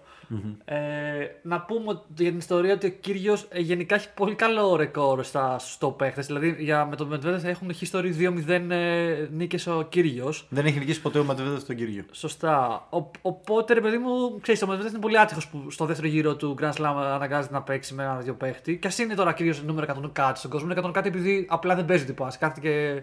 Όλοι όλο το ξέρουν ότι είναι πάρα πολύ επικίνδυνο, το ξέρουν όλοι. Σωστά. Ε, και θα έχει πλάκα να δούμε το Medvedev που τα, τε- τον τελευταίο ένα χρόνο η αλήθεια είναι ότι έχει κερδίσει το κοινο Με αυτό τον κινησμό του, με το, με το πόσο στα αρχίδια του είναι μερικές φορές. Δηλαδή ο κόσμος τελικά, επειδή τον βλέπουν πολύ ειλικρινή και αληθινός, τους αρέσει και πάνω από πίσω του. Και ο Medvedev το τελευταίο χρόνο έχει συνηθίσει όταν μπαίνει μέσα σε ένα στάδιο το κοινό να τον ε, ζητοκαπηγάζει. Και τώρα θα είναι το. Θα έχει πολύ ενδιαφέρον τώρα που θα τον κράζουν οι πάντες με τον κύριο. Σίγουρα θα είναι βριά, σίγουρα. Θα είναι μόνο και μόνο αυτό θα έχει πολύ πλάκα. Είναι, είναι Σίγουρα- κλασικά. Θα μιλάει στο κοινό. Ναι, με- ακριβώς, θα ακριβώς. του κάνει μιλάτε, ναι, ναι, μιλάτε, μιλάτε. Τώρα τι έγινε, θα τους κάνει shoot. Και σε κάποια φάση πιστεύω ότι σίγουρα κύριος θα μπει μέσα σε αυτό το, στο παιχνίδι. Να πει, ξέρεις, θα του φάσει ρέμψε λίγο εντάξει. Ω, δεν θα λέει και μαλάκα. τέλεια. Δεν δεν θα ξεχάσω με Σίνερ πέρσι που του παίρνει το πρώτο σετ και, και έτσι όπως περνάει ο Μέτβιδε για να πάει να κάτσει στο. γιατί ήταν χιαστή, έπρεπε να πάνε στους πάγκους τους. Έκανε την κίνηση του.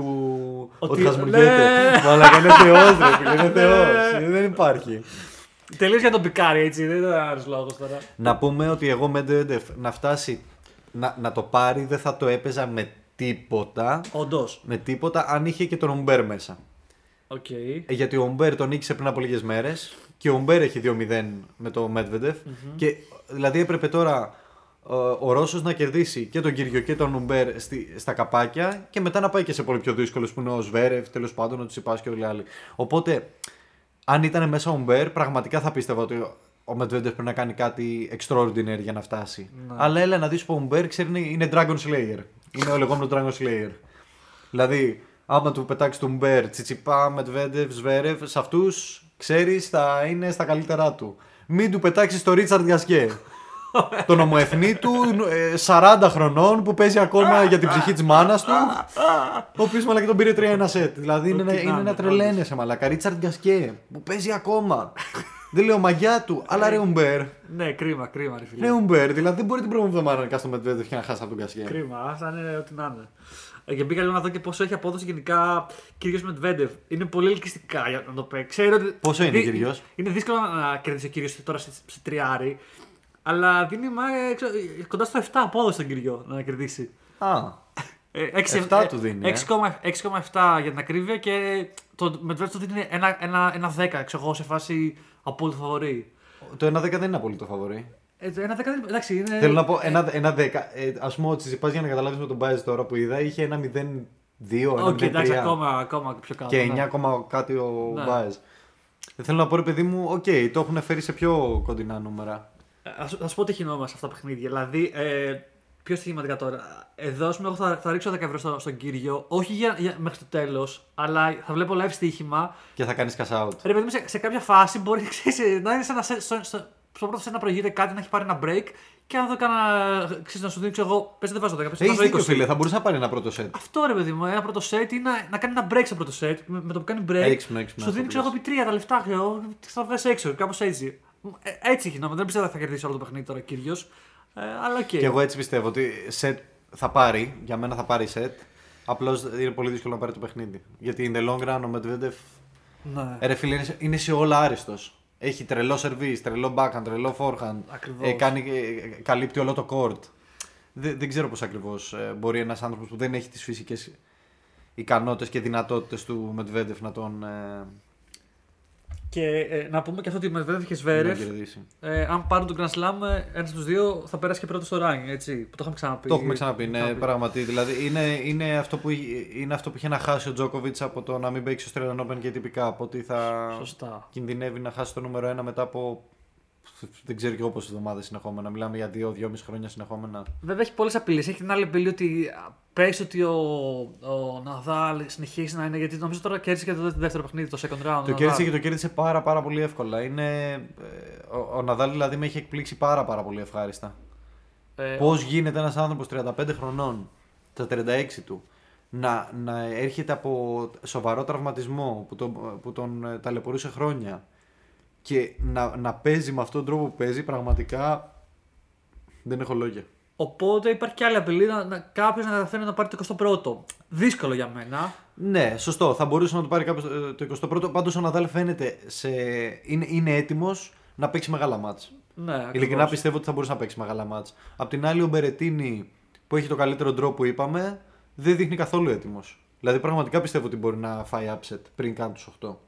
Ναι. Έπαιζε με τον Στέφαν Κόσλοβ. Παίζει να είναι ο πιο άκυρος τύπος στην ιστορία του Australian Open, ξέρω εγώ. Και του πήρε το δεύτερο σετ και στο τρίτο σετ ε, το πηγαίνανε πόντο-πόντο. Νίκησε τελικά, αλλά αν βλέπω ότι δυσκολεύεται με τον Στέφαν Κόσλοβ που του παίρνει και σετ, δεν τα βλέπω καλά τα πράγματα. Εντάξει, ε, ίσως η πρώτη γύρι στο Grand Slam και είναι και το πρώτο Grand Slam τη σεζόν, ρε παιδί μου, που δεν έχεις τόσο πολλά μάτς πίσω σου πριν έρθεις εδώ πέρα, να είναι λίγο πιο. Ε, ξέρεις, αν, ανισόρροπη, ρε παιδί μου. Έχεις και να δει βρεις το τα επόμενο μαθήματά μάτς του; Ε, όχι, Ναι, γι' και αυτό αυτό στο πολύ λέω. ωραίο μάτς, φίλε. Πολύ ωραίο μάτς για αυτό. Εντάξει, ε, Είναι, είναι δύο σφυριά. Είναι ναι, και οι δύο ακριβώς. σφυριά. Α. Μιλάμε, θα δούμε σφαίρα στη σφαίρα. Μιλάμε για Άλκαρας Μπερετίνη. Άλκαρας στα καλύτερά του. Ε, πε, πεκτούρα, πεκτούρα, απίστευτη. Είναι 18-19 χρονών και ε, παίζει με όλη αυτή τη δύναμη που έχουμε δει από πέρυσι. Ο οποίος στο, στο break που υπήρχε, τώρα πριν το Australian Open, ένα πράγμα ζήτησε από τον προπονητή του. Να αυξήσουν τη δύναμη. Πού να πάει, Λες, δηλαδή. ναι, έχεις δίκιο γιατί Αυτό εκεί στερούσε. το forehand του ήταν λίγο χαλαρό, χλιαρό. Ε, έχει, έχει φανεί στη σωματική του διάπλαση, έχει αλλάξει η σωματική του διάπλαση. Ε, Δεν ξέρω αν το είδες, έχει αυξηθεί. δεν το έχω δει, όχι, είναι αλήθεια. Δεν, Έχει αυξηθεί, τα χέρια του έχουν ψηλοδιπλασιαστεί. Ε, και εντάξει, πραγματικά ρίχνει βολίδες. Ναι. Δηλαδή τώρα αυτοί οι δύο μεταξύ τους θα δούμε ματσάρα, φίλε. Όντως. Και αγαράς επίσης, και αυτός όσο πάει. Και Επίσης αυτό φουσκώνει. το match δεν θα παίζα με τίποτα ότι θα κερδίσει ο Μπερετίνη, με αυτό που έχω δει μέχρι στιγμής. Ε, Με θα- τίποτα. θα- θα- δηλαδή, θα αν, συμφωνήσω αν κι πρέπει εγώ. να πω τον έναν από τους δύο Ας το δούμε και αυτό live. Ε. Ε, αν έπρεπε να πω τον ένα από τους δύο είναι ο Αλκαράζ. Που αυτός ίσω να είναι ωραίο για στοιχηματικά. επειδή Ο είναι οποίος πιο έχει κάτω. στόχο να μπει φέτος στο top 15. Το οποίο το θεωρώ μια... ένα λογικό στόχο για τον Ε, Αλκαράζ. και εγώ νομίζω τα λέγαμε, είχα πει ότι και το βλέπω και για πιο πάνω και για Ναι. top 10 το βλέπω. Απλά εύκολα. βάζει το στόχο του εκεί και σου λέει: Αν καταφέρω και κάτι καλύτερο, μια χαρά. Ωραία, Αλκαρά Μπερετίνη, κάτσε λίγο ψάχνω και στοίχημα. Τον, ε, Πολύ το κάναμε στοιχηματικό το podcast. Ε, και, by the way, ξέρεις ότι το, ε, το tennis είναι από το νούμερο ένα άθλημα που παίζει στο στοίχημα. Αλήθεια. Ναι, ναι, είναι από τα, είναι από τα, δεν ξέρω αν είναι το νούμερο ένα, νούμερο ένα, αλλά Ίσως τα πιο επειδή τρελά έχει λεφτά πάνε live, στο- ε, λόγω του live, ε. Είναι λόγω του live ότι έχει πολλά μάτσα, ότι είναι πο- πολύ πιο clear να παίζει heads up όπως ξέρω στο box που και εκεί παίζεις πολλά Έχεις λεφτά. δίκιο, δηλαδή ναι, είναι γιατί heads είναι- up είναι πράγματα. heads up, ναι, ναι, δεν ναι. έχεις 800 παραμέτρους που παίζουν ρόλο. Είναι ένα παίκτη με ότι έχει, δεν είναι 5 παίχτες ή 11 Κατάλαβα. παίχτες. Τέλος πάντων. Και είναι ωραίο να δεις και πώς το βλέπει, ρε παιδί μου. Ε, γιατί δεν το βγάζει το μεταξύ. Τέλος πάντων, θα το βρούμε μετά. Αλλά όντως ήταν πολύ ωραίο μάτι αυτό. Να πάμε και λίγο ε, στις γυναίκες ή να δούμε τι, Ναι, άλλο, ναι. τι άλλο έχει εδώ πέρα. Εντάξει, εδώ ε, πάνω κάτω έχουμε πει τα Ναι, σημαντικά. Σβέρεφ ε, λίγο δυσκολεύτηκε στο τελευταίο σετ νομίζω που έπαιξε με τον ε, Γερμανό. Που έπαιξε, ε, βασικά είχε δύο tie Εντάξει. breaks, αλλά εντάξει, θα πριν τα δύο. Ε, Σβέρευ είναι αυτός, δεν τον φοβάσαι. ναι, και σε άλλα, και σε άλλα Grand Slams. ε, η πρώτη, δηλαδή και θυμάμαι μπορεί να Ναι, έχει μωρέ, πει πρώτος 2-0, γύρος ε, είναι, τέτοια. εκεί θα το δεχτείς. Ε, Αλλά όχι, εντάξει, είναι, είναι σε, κα- σε φόρμα, δεν θα έχει θέμα. Ωραία. Ε, Στις γυναίκες είχαμε, είχαμε από την ελληνική, από ελληνική συμμετοχή τη Σάκαρη, η οποία κέρδισε. Ε, Στον πρώτο γύρο κέρδισε πράγματι 2-0 σετ, αλλά με σοβαρές δυσκολίες, να το πούμε. μμμ. Εγώ από τη Σάκαρ είδα ε, μία, ένα άγχος, υπήρχε ένα έντονο άγχος, πολύ έντονος συναισθηματισμός. Αυτός που μας έχει συνηθίσει η κλασικά, Σάκαρη, ναι, ναι. αλλά τουλάχιστον μας έχει συνηθίσει στα μεγάλα της μάτς. Τώρα να παίζεις με την Τατιάνα Μαρία και να έχεις τέτοιο άγχος ας πούμε και τέτοια πρεμούρα, Ναι. ε, με φόβησε. Με, με φόβησε ότι το θέλει πάρα πολύ. Πέρσι- Αυτό μου βγάζει. Το θέλει πάρα πολύ. Δηλαδή υπάρχει πολύ άγχος γι' αυτό να, να κερδίσει, να πάει μπροστά, να φτάσει ημιτελικούς να τους κερδίσει. Έχει άγχος να φτάσει εκεί. Να. Αυτό δεν μου άρεσε. Ε, θεωρώ ότι έχει μια καλή κλήρωση. Γιατί η Σάσνοβιτς θα ήταν πιο δύσκολη αντίπαλος από τη Ζανγκ. Μμμ, μμμ. Ε, η οποία είναι και qualifier. Ελπίζω ότι με αυτές, με αυτές τις δύο κληρώσεις όταν θα φτάσει να παίξει με την Κουντερμέτοβα λογικά ε, θα είναι πιο έτοιμη ψυχολογικά να την αντιμετωπίσει. Γιατί έχει κάνει πάρα πολύ δουλειά στο ψυχολογικό κομμάτι Σωστά. και φάνηκε λίγο τώρα επειδή μάλλον είναι καιρό εκτός και δεν έπαιξε κάποιο... Ε, έπαιξε ένα τουρνουά και έχασε Ε, έχασε, ναι. πριν δύο εβδομάδες. Ε, οπότε περιμένω να δω κάτι καλύτερο στην ψυχολογία της. Στο, ε, όχι, όχι στο παιχνίδι, στην ψυχολογία της. Και η Σάκαρη πότε βρίσκει μια παίχτρια που να είναι στο δικό της επίπεδο; Ε, πετυχαίνει μπάρτι στους 16, στους οπότε 16, εκεί σωστά. έχει τεράστιο, τεράστιο φορτίο πάνω της. Γιατί η μπάρτι αυτή τη στιγμή πηγαίνει, είναι και Αυστραλιανή, είναι το νούμερο ένα στον κόσμο και πηγαίνει... έχει χάσει μόνο τρία games, λέμε. έχει χάσει μόνο τρία games και έχει, κρατήσου. Σε δύο παιχνίδια λέμε έτσι, σε δύο, παιχνίδια, σε δύο γύρους. τρία games. Κρατιέσαι κάπου, κάπου κρατιέσαι. 41 συν 12, 53. Έχει να, να, να πάθει break, break του σερβίς της 53 games. Jesus. Έχει 53 συνεχόμενα games που δεν τις έχουν κάνει break. Μιλάμε ότι είναι φωτιά, δεν υπάρχει. Τρέμει, δεν ξέρω τι τρέμει. θα κάνει Σάκαρη στους 16 μαζί της. Η- Και η χειρότερη μαλακιά που την είπαμε την προηγούμενη φορά είναι και να την κερδίσει. Μετά έχει να παίξει με τέτοιες ταινίστρες που θα έχει ξεφουσκώσει. Ναι, α, Κερδίζει τη νούμερο 1 στο, στο Grand Slam της, στο home Grand Slam της. Πού Ναι. να παίξει μετά με τη Sviatek, με τι μυαλό να παίξει με τη Sviatek μετά; ε, Όντως είναι και στο σπίτι της. Ε, Στους 8, στους 4, στον τελικό, δηλαδή έχει πάρα πολύ δύσκολο δρόμο μπροστά της. Αλλά ας φτάσει μέχρι τους 16 Αυτό, ας φτάσουμε το 16 βλέπουμε. και μακάρι να το συζητάμε τότε. Πέρυσι ε, ε, στο Στέλλαν έχει φτάσει με τελικούς ή. Όχι, όχι, όχι. Έφτασε στο, στο Roland Garros και Roland στο Garros US και Open. US Open. Δεν είχε πάει καλά, οπότε ε, τώρα νομίζω μετά το δεύτερο γύρο παίρνει και πόντους.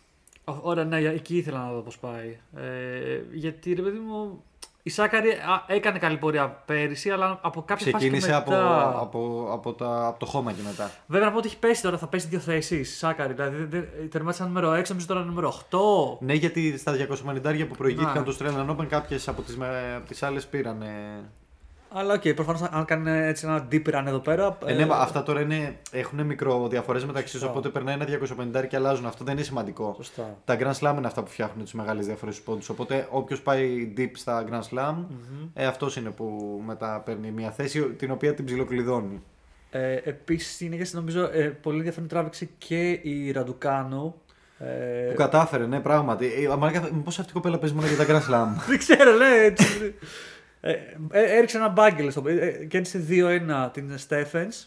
Ε, που η Στέφανη να πούμε ότι είναι ε, δύο φορές Grand Slam ε, Ακριβώς. ε, κάτοχος. Μεγάλη, πόσο 40 χρόνια βέβαια, αλλά Είναι, και αλλά πάλι. φίλε, ναι. είναι παικτούρα. Δεν την λέμε τώρα. Ναι. Τι να λέμε τώρα, τα πάντα όλα, τα πάντα όλα. Ε, εξακολουθεί πάντα να υπάρχει αυτή η συζήτηση ότι ρε παιδί μου να είναι μικρή ψυχολογία πώς θα την ε, ε, αξιοποιήσει, να, είναι, να διαχειριστεί την ψυχολογία της. Φαντάζεσαι να περιγράφεις κάποιος να περιγράφει τέννη ξέρω, και να ήταν τέτοια φάση. Τα πάντα δεν στα λέω καλά. ρε, Τον Ραντουκάνου τώρα, Grand Slam Ραντουκάνου δεν στα λέω καλά. Πρώτος γύρος τώρα μπέγγι να πούμε. Ε, κοίτα να δεις, είχε ε, το μάτς νομίζω πάλι το αποτέλεσμα δεν, ε, δεν αποτυπώνει την πραγματικότητα. Φαίνεται λες και ήταν μούφα. Όταν βλέπεις τώρα 0-6, 6-2, 1-6, ε, λες, «Ρε παιδιά τι κάνετε; Παίζει μια καλά και η άλλη άχρηστα, ας πούμε, ανά περιόδους. Αλλά δεν ήταν έτσι. Να. Ήταν όλο μάχη. Απλά αποτυπώθηκε έτσι το σκορ. Οκ. Αλλά ήταν μάχη. Ε, το... Ο κόσμος ξέρω ε, ήταν πολύ υπέρ της Ραντουκάνου στο γήπεδο και αυτά. Ε, Εντάξει, προφανώς, προφανώς. Λέγω καθαρά Ραντουκάνου. Αν και είναι Αγγλίδα. Έτσι. Η Αγγλίδα στην Αυστραλία δύσκολα θα τύχει καλή αντιμετώπιση. Αυτό και αυτό. Αλλά η Ραντουκάνου είναι και πολύ χαμογελαστή, έχει Ναι, και μια ναι. πολύ καλή άβρα, οπότε νομίζω ότι βοήθησε αυτό. Και είναι και το παιδί θαύμα που πήρε το πρώτο το Grand Slam σε τέτοια ηλικία. Ε, το έχει με τα Grand Slam πράγματι, γιατί μέχρι τώρα δεν πήγαινε καθόλου καλά μετά το Grand Slam το, το, που κέρδισε το US Open, τα λέγαμε. Ε, Ήταν νομίζω η πρώτη συμμετοχή στο Grand Slam στο Australian το Open. συγκεκριμένο ναι, ήταν Ναι. η πρώτη συμμετοχή. Είναι το τρίτο Grand Slam που παίζει. Σωστό, σωστό. Δηλαδή και το, και το ε, Roland Garros θα είναι το, το πρώτο της που θα παίξει. Φαντάζεσαι και τα- και τα παίρνει έτσι να είναι. Αυτό θα παίρνει χαλαρά. και να χάνει τόσα 25 Έτσι. που είναι αδιάφορα. Ε, Επίσης, πάρα πολύ επικίνδυνη, το λέω και το ξαναλέω, είναι η Οσταπένκο, η οποία όντως ε, έχει, κάνει, έχει κάνει ένα καλό run. Νομίζω κέρδισε και το, και το δεύτερο γύρο της. Ο Σταπένκο. Η Οσταπένκο είναι μια μικρούλα η οποία είναι, είναι πάρα πολύ καλή στο παιχνίδι της και είναι επικίνδυνη. Ε, την κρατάτε, την έχω αναφέρει. Θα δούμε μέχρι που μπορεί να φτάσει. Για να δούμε στοίχημα πόσο δίνει. Πλάκα. Ε, κρε- ε, βέβαια έχει Κρετσίκοβα στον τρίτο γύρο. ε, Επίσης, να, και να, Τεράστιο. Ναόμι Πρέπει να κάνει Οσάκα breakthrough. έπαιξε και. και φαίνεται- φαίνεται- νομίζω ε, ε, παίζει σήμερα το δεύτερο μάτς. Ο, ο second Σάκα, round. ναι, η Οσάκα έπαιξε το πρώτο, τώρα είναι το δεύτερο με την Μπρέγκλε. Πάμε να δούμε τι θα γίνει και εκεί. Εντάξει, θεωρώ ότι η Οσάκα θα κερδίσει έτσι όπως είναι τα πράγματα. Που ΚΣ θα κερδισει Ε, πολύ δυνατό upset είχαμε από την Ανισιμόβα που κέρδισε την Μπένσιτς. Μμμ. Μπελίντα Μπένσιτς, η οποία είναι έτσι, πολύ από τα μεγάλα ονόματα. Παρόλο που είναι νούμερο 22, έχει, έχει δείξει τον τελευταίο χρόνο τουλάχιστον έδειξε ε, ότι έχει τη δυνατότητα πολύ εύκολα να φτάσει σε τελικούς ε, και σε μεγάλα τουρνουά. Και εδώ θα, θα είναι ωραίο ματς που, Έχασε θα, 2-0 σετ. που στο fourth round θα. Κάτσε βασικά. Ναι, θα είναι ε, Μπάρτι Οσάκα άμα όλα πάνε. Μπάρτιο Σάκα ακριβώς στο fourth round. Θα είναι πάρα πολύ ωραίο μάτς αν φτάσει. Ε, και μετά quarter finals θα είναι με Σάκαρη. Οπότε κάτσε, άμα είναι quarter finals με Σάκα είναι στου 8 16. Α, έλεγα στους 16. Σωστό. Οπότε στου 8. Δε, ε, 16 θα υπάρχει ένα πολύ μεγάλο μάτς. Έτσι, εντυπωσιακό που θα παίξει. Δηλαδή θα μπορούσε να είναι τελικός σε άλλε συνθήκε. Να παίξει Μπάρτι με, με Οσάκα. Μμ. Ε, ωραία. Νομίζω. Ε, κάτσε να δούμε λίγο και τώρα live τι συμβαίνει και να το κλείσουμε και, να τα, και θα τα πούμε μετά την επόμενη εβδομάδα που θα Θα έχουμε, είμαστε στη δεύτερη εβδομάδα του, του Grand Slam. θα έχουμε ξεκαθαρίσει πολλά πράγματα. Θα Έτσι. έχει μικρύνει το, το ταμπλό και θα είναι στο- στην τελική ευθεία, ας πούμε. Έτσι, Δηλαδή, στους 8 λογικά θα είμαστε, θα κάνουμε το. Ε, Στους 8. Θες να κάνουμε Λίγο στους 8, ναι. μια πρόληψη, όχι ποιοι θα είναι στους 8, ποιο θα έχει μείνει έξω. Ε, Από θέλω, το- θέλω, προ, όχι προβλέψεις, γουστάρουμε. Να κάνουμε πρόβλεψη για 8. Τώρα απλά για 8, εγώ δεν μπορώ να θυμηθώ τώρα ότι παίζει σε όλο το ταμπλό για να ξέρω ποιοι κοντράρουν μεταξύ τους. Λοιπόν, στο, στους, ε, στους 8 ε, για το πρώτο κομμάτι έχουμε ε, μπορείς να πεις Κετσμάνοβιτς, Σόνεγκο, Μονφίς, Μπουμπλίκ, Μαρτίνες, Γκαρίν από αυτούς είναι ο πρώτος, από τους 8 ποιον λες; Θα, θα πω ε, Μονφίλ βασικά. Μομφής, Και πολύ σε- και σε τίμιο, πολύ μεγάλος, τίμιο. ε, Έχει, παί- έχει πάρα ναι. πολύ καλό run αυτήν την περίοδο, ναι, συμφωνώ. Για να κατέβουμε. Οι δύο Μαρτίνες πήρε το πρώτο set από τον Καρίν, να πούμε τώρα που παίζουν. Από, από Κόρντα, ε, ο Κόρντα κέρδισε το Μεμουτέ. Ε, Κόρντα, Καρένιο Μπούστα, Άλκαρας Μπερετίνη. Εδώ πιστεύω θα παιχτεί μεταξύ αυτό το ματσάκι εδώ πρέπει να περαιτείνει Αλγαράς. Θα πω Αλγαράς. Και εγώ Άλκαρα θα πω, σύμφωνο. Οπότε έχουμε κρατήσει Μονφίς Αλκαράς. Έχουμε στο mix μας λοιπόν Αλκαράς και. Και. Γκαέλ Μονφίς. Σωστά. Μετά κάτω εντάξει είναι λίγο πιο εύκολο. Έχουμε Σβέρεφ, Μίλμαν, Άλμποτ, ε, Αλεξάνταρ Βούκιτς, Οπέλκα, Κέπφερ, Κβον και Σαποβάλοφ. Μ, εντάξει, το, το προφανές είναι You gotta Σβέρεφ say εδώ. Zverev, bro. You gotta say Zverev. Θα, εγώ ε, πάντα μου άρεσε ο Σαποβάλοφ, αλλά. Ε, και σ' αρέσει και ο Πέλκα όμως. Μ' άρεσε και ο Πέλκα, όντως. Ε, αλλά ο Πέλκα, ρε φίλε. Ξέρεις, Ο Πέλκα. Ο Πέλκα είναι πολύ επικίνδυνος παίκτης, φίλε. Ναι, μόνο και μόνο από τα σερβίς του παίρνει πολύ. Ξέρεις, πάντα, όλα τα μάτια θα γίνονται λίγο, ξέρεις, ε, θα πηγαίνουν στα Tie breaks. Tie breaks, ρε παιδί μου, ναι. Ο, Ε, ο Πέλκα όμως καταφέρνει σε αντίθεση με τον Ίσνερ να παίρνει και αρκετά breaks ο ίδιος στο σερβ του αλλού. ναι, το οποίο του είναι- Έχει παιχνίδι. Εγώ, εγώ ε, θα έλεγα Σβέρευ και αν γίνει ανατροπή θα ήταν από τον Οπέλκα. Οκ, ωραία. Αλλά ας πούμε Σβέρεφ έχουμε, οπότε έχουμε τρεις ακόμα. Ε, το έχουμε πει τρεις. Ναι.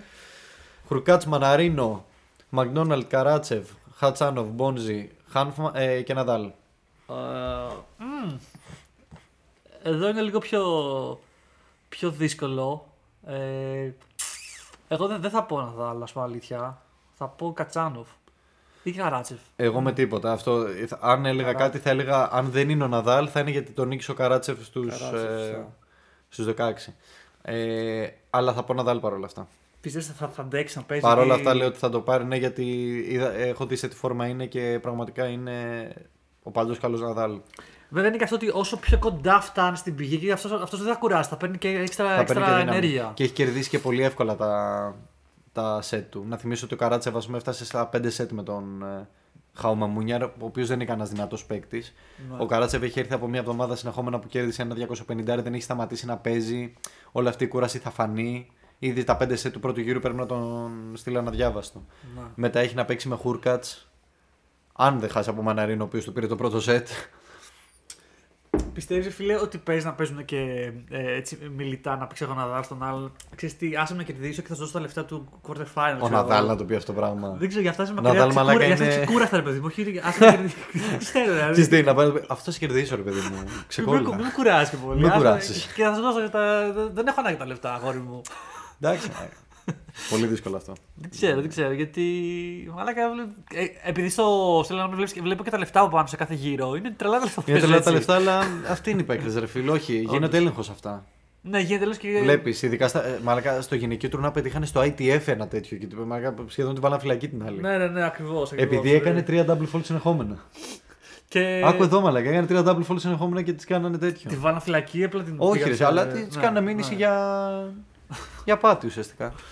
ε, Μόλτσαν Αντούχαρ, ε, Μαχριζάκ, Άλεξ Τιμινόρ, Ω. Αντι Μάρι, Τάρο Ντάνιελ, Στίβ Τζόνσον, Γιάννη Ξίνερ. Πολύ Πω, ωραίο. πω, ναι, πολύ δυνατό εδώ πέρα. Ε, α, θα έλεγα Σίνερ, αλλά δεν είναι και ο πιο σταθερός παίχτης επειδή είναι και μικρός ακόμα. Α, ή- θα, θα έλεγα ή Σίνερ ή Μάρεϊ. Ή Μάρεϊ δεν ξέρω πώς θα, θα αντέξει να παίζει. Τόσα, θα, πω, θα πω Σίνερ. Ωραία, εγώ θα πω Άλεξ Μόλτσαν γιατί είναι το που λένε μου και. Εντάξει, ναι, λογικό. Δεν ήθελα να το ρίξω έτσι. Δεν Ε, ήθελα το να κατάλαβα, ρίξω. το κατάλαβα. Α, ήθελα να το αφήσω για, για σένα απλά να το πεις. Μόλτσαν αλλιώς Μάρεϊ. Ε, Οκ, α, οπότε εσύ στηρίζεις Μάρεϊ έτσι. Ναι, ναι. Για να δούμε. Θα είναι εντυπωσιακό να καταφέρει να φτάσει και, και Ναδάλ και Μάρεϊ στις 8 πάντως. Χ. Θα κάνουν represent την ε, μεγάλη γενιά. Represent. Ο, ο Team τελικά δεν παίζει, δεν έχει κατέβει καθόλου. Δεν στο- έχει καν, καν, καν. Α. Λοιπόν, μετά. Εντάξει, ε, Μπαουτίστα, Γκούτκολ, Σράιμπερ, Τιαφό, Φρίτζ, Δημητρόβ, Περ, Μπάε Τσιπά. Θα πω Τσιπά εδώ. Και εγώ θα πω Τσιπά. Τώρα... Δεν νομίζω ότι υπάρχει κάποιος ο οποίος αποτελεί μεγάλο κίνδυνο. Εντάξει, μόνο ο Δημητρόβ. Αλλά να σου πω την αλήθεια, αν περάσει ο, ο Δημητρόβ τον Τσιπά θα τον περάσει πολύ δύσκολα και θα βρεθεί μετά να παίζει με Μπαουτίστα Γκούτ που ο Μπαουτίστα Γκούτ είναι, είναι ικανός να τον κερδίσει μετά. Από ένα τέτοιο κουραστικό ματς. Οπότε μάλλον θα έλεγα Μπαουτίστα Αγκούτ αν δεν έλεγα Τσιπά. Μ, Εγώ θα πω Τσιπά, ρε φίλε, δεν λέω τίποτα άλλο. Πάμε. Τσιπά. Ένα, ένα, σε ένα καταλήγουμε. Ωραία. Μετά από κάτω. Όχι, έχουμε ξεχάσει το Ρούμπλεφ. Τι κάνει αυτό εδώ πέρα. ρε; Καλά πάει, καλά πάει. Εντάξει, πήρε ένα τριάρι εντάξει, με την αυτό. Μπεράνκις παίζει. Γενικά έχει πολύ καλό draw. Ε, εδώ είναι ξεκάθαρο ότι είναι Ρούμπλεφ. Ρούμπλεφ, Μπεράνκις, Γκόμπος, Τσίλιτς, Έβανς, Ρίντερκνεχ, Αλιασίμ, Νταβίντοβιτς, τελικά. Φοκίνα, Οζέ Αλιασίμ. Θεωρώ ότι ο Ρούμπλεφ το παίρνει το συγκεκριμένο το 16 εύκολα. Ε, το οποίο θα είναι πολύ καλό γιατί δεν καταφέρει να, να φτάσει τόσο deep. Και εγώ Ρούμπλεφ θα πω. Και εγώ Ρούμπλεφ θα Ναι. πω. Τώρα 16 λέμε, όχι 8. Ε. Ε, οκ, Για τους 16, 16 μιλάμε. Σωστά, σωστά. Που έχει να αποδείξει και ο Ρούμπλεφ πράγματα γιατί είχε Ναι. πέσει ε, ε, πέρσι στο τέλος. Σβάρτσμαν, Οκόνελ, ε, Μάχακ, Κρέσι, Γκασγκέ, Μπότικ Βαντεζάνσχουλ, Κύργιος Μεντβέντεφ. εντάξει, μα δεν, δεν μπορείς. Δεν μπορείς να μπεις Medvedev, Σωστά, ρε φίλε, δεν σωστά. μπορείς. Θα τον, ε, Και απ' την άλλη, να Γερουσιμιλά. σου πω κάτι, ο Κύργιος μπορεί να νικήσει το Μεντβέντεφ, αλλά αποκλείεται να νικήσει μετά κι άλλους. Δηλαδή θα έχει, θα έχει σπάσει μετά το πράγμα. Δηλαδή εντάξει, ο Κύργιος δεν είναι για την είναι για να πάρει τώρα μια ματσάρα Ακριβώς και αυτό. να πάει μετά να χάσει από τον Μπότικ Βαντεζάνσχουλ, ας πούμε. Ναι, ρε, είναι αυτό που λέμε, ρε παιδί μου, ότι ε, δεν, θα, δεν θα τον αφήνει το σώμα του. Γιατί δεν, δεν είναι ο τύπος που Έτσι, έτσι, κάνει έτσι. πρωταθλητισμό σε προετοιμασία. Αλλά θα, ε, είναι πολύ άτυχος ο Μεντβέντεφ που τον βρήκε στο δεύτερο Σωστά, γύρο, γιατί ο άλλος σωστά. είναι πολύ ζεστός ακόμα. Ακριβώς αυτό είναι το εντυπωσιακό. ε, αλλά τελικά τι λέμε. Αν πρέπει να πούμε ένα, Ε, θα πούμε Medvedev εύκολα. ναι, θα πρέπει να πούμε Μεντβέντεφ. Ε, ωραία. Ωραία. Οκ, οπότε να, να δούμε. Πάμε λοιπόν να δούμε πώς θα πάει. Μέχρι τότε τι θα λέμε, τι θα, τι θα έχει συμβεί. Θα έχουν τη για... Ελπίζω να έχουμε κανένα upset έτσι ωραίο να έχουμε να συζητάμε. Κάτι θα έχει πέφτει σίγουρα. Ε, Χούρκατς χάνει στο πρώτο set από Μαναρίνο σε αυτή τη φάση. Ε, περίεργο, απροσδόκητο. Ισχύει. Μαναρίνο είναι ένας παίκτης έτσι μέτριας ε, αποδοτικότητας και είναι γνωστό μέχρι που μπορεί να φτάσει. Μου κάνει εντύπωση δηλαδή αυτό που βλέπω, δεν το περίμενα. Και πάει μάλιστα να του κάνει break ε, στο πρώτο game πάλι ο Μαναρίνο του δεύτερου set. Ε, Ράντου Άλμποτ κερδίζει Αλεξάνταρ Βούκιτς πρώτο set. Ο Αλεξάνταρ Βούκιτς είναι αρκετά hot αυτή την περίοδο. Το λογικό θα ήταν να νικήσει ο Άλμποτ το συγκεκριμένο. Έχει πολύ περισσότερη εμπειρία. Ναι. Αλλά ο Βούκιτς είναι σε hot form αυτή την Παίζει περίοδο. και Έχει στο- πάρει μεγάλα ματς ε, στο ATP Cup. Παίζει και στην- και στην Αυστραλία. Οπότε Ε, ναι, έχει support. Πέντρο Μαρτίνες πήρε το πρώτο set από τον Γκαρίν. Όπως τα έλεγα, ο Γκαρίν παρόλο που είναι συνταρισμένος 16, είναι συνταρισμένος γιατί παίρνει στο χώμα πάρα πολλά τουρνουά, γιατί είναι πάρα πολύ καλό στο χώμα, αλλά στο hardcore δεν είναι καθόλου καλός. Μμμ. Παρ' όλα αυτά έχει πάρει ένα break στο δεύτερο set. Πάμε να δούμε τι θα γίνει. Σαποβάλοφ κέρδισε στα 5 σετ με δυσκολία τον Σουν Χουκ Won, ο οποίος πέρσι πήρε και τον πρώτο του τίτλο σε 250. Ε, Σεμπάστιαν Κόρντα νίκησε με πολύ δυσκολία στο πέμπτο σετ. Χαμός εδώ, φίλε. Με tie break πέμπτου σετ, το οποίο είναι στα, στους 10 νικητήριους πόντους και όχι στους 7. Και έχουν, έχουν γίνει άλλα τρία tie break εδώ πέρα. Όχι, 7, δύο tie break. Ένα στο, στο τρίτο set και. Ναι, δηλαδή τρία tie break συνεχόμενα. Όχι, δύο Όχι, tie break, δύο, sorry. δύο, Ναι, ναι. τρίτο και πέμπτο. Ε, να πούμε ότι ο Μουτέ είναι ο συντραγουδιστής του Ντένις Αποβάλοβ στο rap τραγούδι που έχουν βγάλει. Απίστευτη. Δεν το δω, Ε, αυτό πρέπει να το δω. Το Ναι, τραγουδάκι. ναι, ναι. Και αυτά είναι τα live. Οι live. ε, και, Και να πάμε λίγο στις γυναίκες. και στις γυναίκες ε, live αυτή τη στιγμή δεν έχουμε. Εντάξει, είναι τα αποτελέσματα όπως ήταν ο Σταπένκο που είπαμε ότι κέρδισε. Ωραία, να κλείσουμε λίγο το τραγούδι να δούμε πώς πώς Ναι. θα το βρουν στο YouTube. Ναι, ναι, πάτα από βάλω rap song. Είμαι σίγουρος ότι θα το βγάλει. Λοιπόν, σαπό. Shape of Biolov. Ραπ. Όχι, όχι αυτό που το, το ραπάρει εκεί, το από κάτω, τον τρίπ είναι. Αυτό.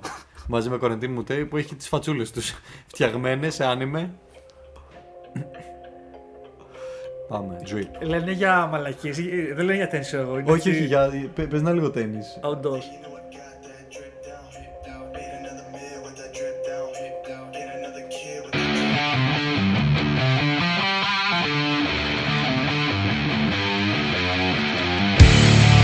are listening to the Greek Tennis Podcast.